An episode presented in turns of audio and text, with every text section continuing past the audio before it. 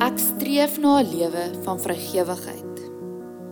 Lukas 6 vers 38 sê: Deel julle besittings met ander, dan sal God vir julle sorg. Julle sal nooit te min hê om van te leef nie. Julle sal van kop tot tone oorlaai word met die goeie dinge. Ja, julle ganse lewe sal oorloop van goedheid. Al die goeie dinge wat julle met ander deel, sal op 'n verrassende manier na julle toe terugkom.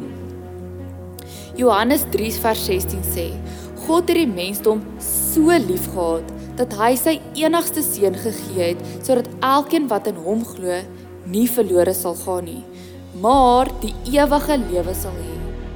Hierdie vers beskryf hoe lief God die wêreld gehad het, so baie dat hy homself gegee. Om te gee is 'n uitdrukking van liefde. As gelowiges is ons sensitief vir die behoeftes van ander en ons wil graag help. Maar om eerste verbintenis is aan God wat ons in sy beeld gemaak het, 'n vrygewige God volgelinge van God geniet dit om aan ander te gee want want dit is wat Jesus vir ons kom doen het. Om te gee bring vreugde in jou lewe. Om te gee bring seën oor jou lewe. Om te gee vanuit 'n vrygewige hart bring eer aan God. Om te gee is normaal vir 'n kind van God, want dit is 'n daad van gehoorsaamheid en ook 'n aanbidding. Dit is hoe ons elke dag verklaar dat Jesus koning van ons lewe is.